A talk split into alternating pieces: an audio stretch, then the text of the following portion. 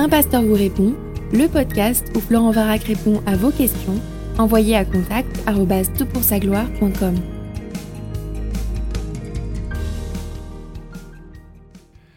La question est posée. Bonjour Florent et bonjour à toute l'équipe de TPSG. Vraiment merci pour tout le travail que vous faites pour la francophonie, pour l'Église de Jésus-Christ, au travers de vos contenus. Nous sommes richement bénis et nous vous en sommes reconnaissants. Alors voici ma question. Un jeune de 30 ans peut-il être choisi comme ancien dans une église locale? Voici le contexte. Nous sommes dans une assemblée évangélique au Sénégal et en termes de doctrine, nous nous rapprochons plus des réformés baptistes. Notre assemblée collabore beaucoup avec l'Institut biblique de Genève pour des formations ici au Sénégal. Dans peu de temps, nous aurons un moment marquant de la vie de l'Église, le choix des anciens et des diacres. Plusieurs jeunes de la communauté, moi-même y compris, aspirent à servir le Seigneur comme anciens. Mais moi particulièrement, j'ai une réticence car la parole de Dieu dit que cette charge doit être assurée par un ancien. Alors qu'est-ce que véritablement un ancien? Ou du moins, est-ce que l'âge de ce dernier intervient dans sa définition des critères de choix? Si à 30 ans ou moins, je présente les critères d'acceptance que l'Écriture donne en Tite 1 et 1 Timothée 3, suis-je légitimement en droit de croire que cette charge, euh, je peux y aspirer? Est-ce que l'ancienneté dans la communauté doit être prise en considération?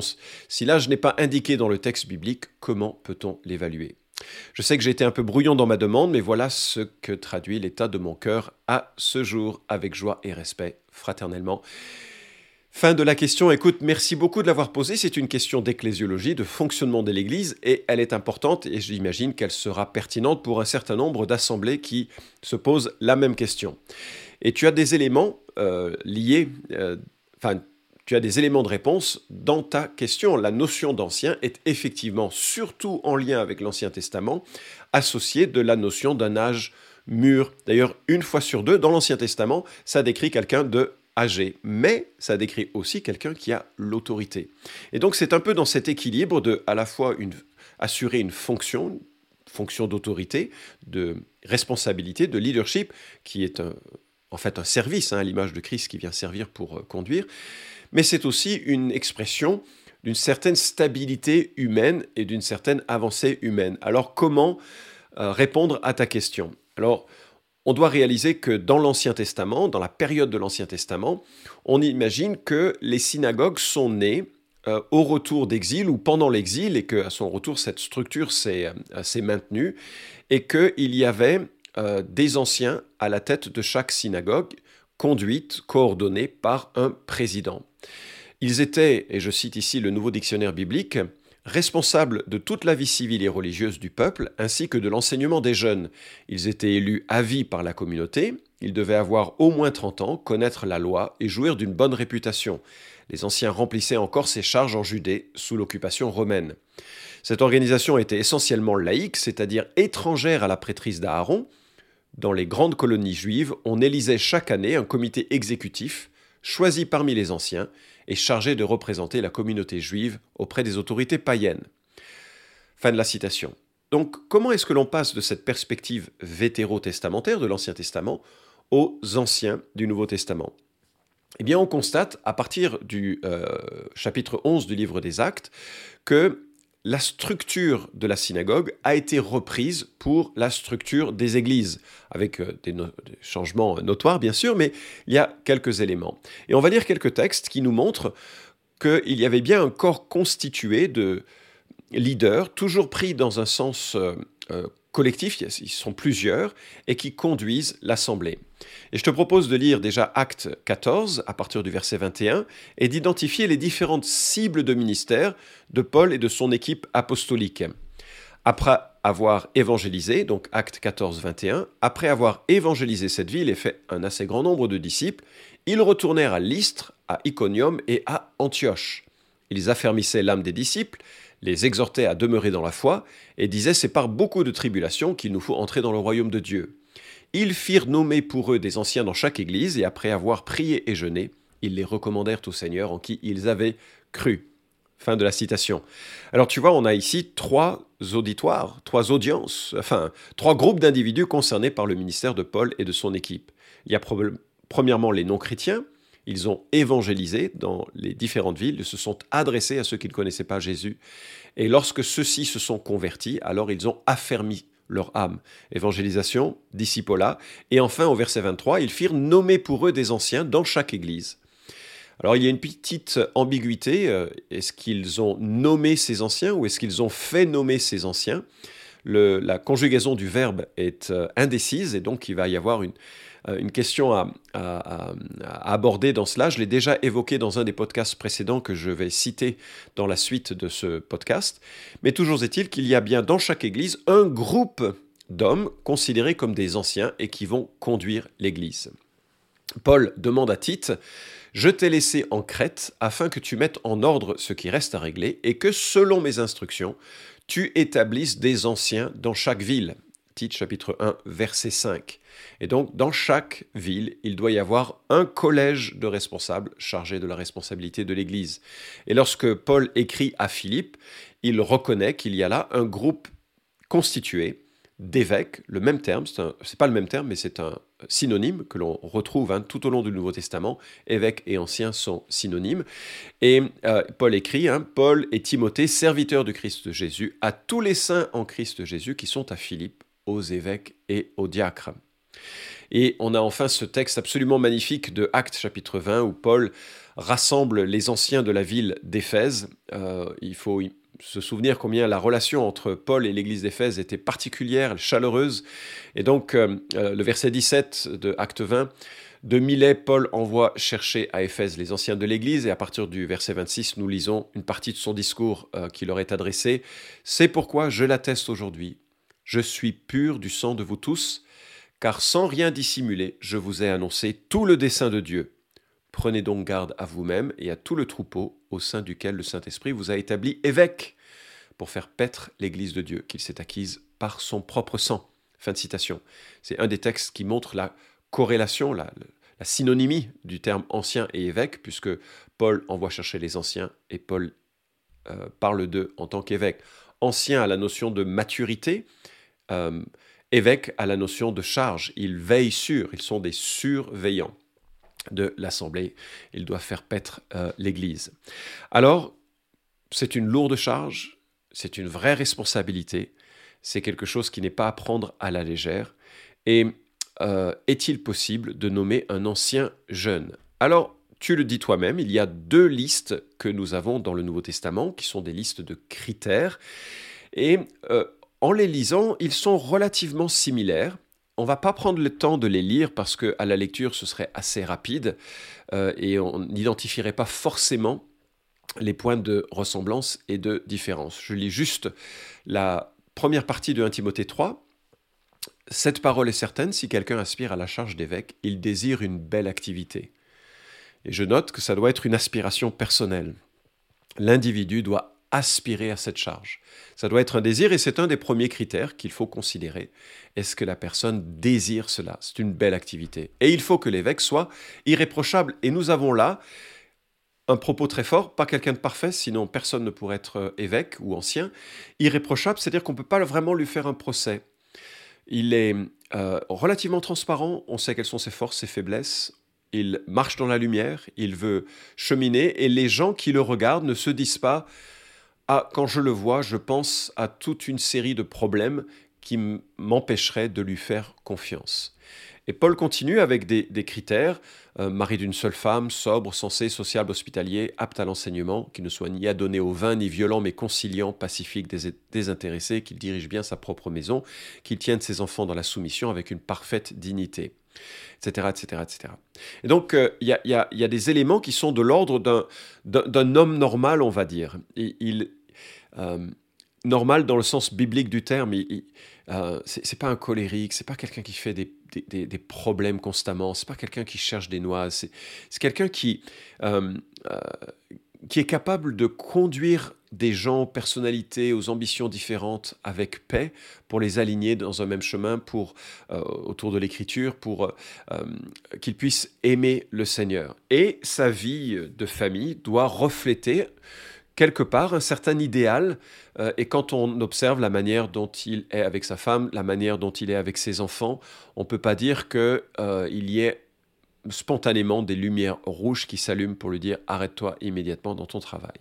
Et on a le verset 6 qui nous dit qu'il ne soit pas un nouveau converti de peur qu'enflé d'orgueil, il ne tombe sous le jugement du diable.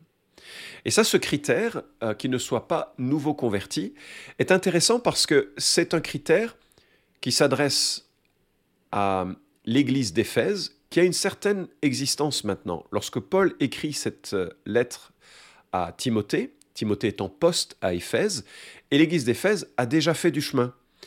Et comme elle a déjà fait du chemin, il y a en son sein des hommes qui ont déjà fait leurs preuves depuis un certain temps.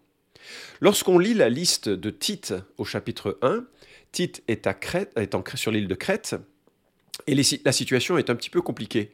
Euh, verset 5, je t'ai laissé en Crète afin que tu mettes en ordre ce qui reste à régler et que selon mes instructions, tu établisses des anciens dans chaque ville. Sauf que là, Paul est passé rapidement, les églises sont beaucoup plus jeunes et beaucoup plus récentes, et il n'y a pas le critère qui ne soit pas un nouveau converti. Est-ce à dire que c'est un critère euh, relatif à la situation de l'Église? Mais je, veux euh, croire que il y a des critères absolus, normatifs, mais il y a aussi des critères relatifs liés à la taille de l'Église, au nombre d'anciens existants, à la complémentarité des dons au sein de l'équipe d'anciens, et qu'il ne faut pas avoir une vue extrêmement rigide de ces critères. Il y a une certaine souplesse dans la manière dont on va les mettre en place. Ce sont un peu des critères minimaux, mais en même temps des critères relatifs à la situation de l'Église. Tite est devant des églises qui viennent de naître et ce serait difficile de maintenir ce critère qui ne soit pas de nouveau converti. Et donc il doit y avoir une certaine maturité. Euh, l'exemplarité que j'ai évoquée, hein, qu'il soit irréprochable, va varier d'un exemple et d'un contexte à l'autre. La maturité des membres, la taille de l'Église, l'histoire de l'Église et la culture ambiante. Ce qui est considéré comme un homme euh, sans reproche euh, dans certains pays asiatiques ou dans certains pays d'Amérique du Sud, dans certains... sera différent de ce que l'on imaginera comme un homme sans reproche dans un pays en France. Ça ne veut pas dire que ce que Dieu veut euh, varie euh, d'un pays à l'autre, mais c'est que c'est la réalité de la vie. Euh, les cultures pèsent sur les églises et les considérations, et c'est quelque chose que l'on doit prendre en compte. Et dans la pratique qui a présidé à notre fonctionnement quand j'étais pasteur à l'église de QC, nous cherchions surtout à observer d'abord, d'abord, un comportement pastoral de berger avant d'aller de l'avant avec avant une formation et puis une nomination. L'âge a joué mais elle a joué, enfin l'âge a joué alors que l'Église prenait de la bouteille. Au départ, tous les anciens de notre Église avaient moins de 30 ans. Nous étions une Église jeune, nouvellement implantée, et nous étions tous, malheureusement, ou, enfin c'était comme ça, euh, nous étions tous avec moins de 30 ans. Marc Dever, dans un livre excellent qui s'intitule L'Église intentionnelle, publié aux éditions Clés, remarque En reconnaissant les anciens avant de les, de les former, nous observons simplement qu'ils ont déjà un caractère d'ancien et qu'ils font déjà le travail d'un ancien dans leur relation avec les autres. Point. Fin de citation. Et je trouve vraiment pertinent son approche. Et c'est une approche que nous avions déjà en place dans notre Église. Et je crois que c'est super important. On observe des gens qui sont déjà anciens. Anciens au sein d'une petite euh, euh, église de maison, un petit groupe, groupe de jeunes, etc. Ils montrent un cœur euh, et une capacité relationnelle, une capacité de conduite, d'équipe et autres, on se dit, waouh, c'est vraiment un homme que Dieu appelle à la fonction d'ancien.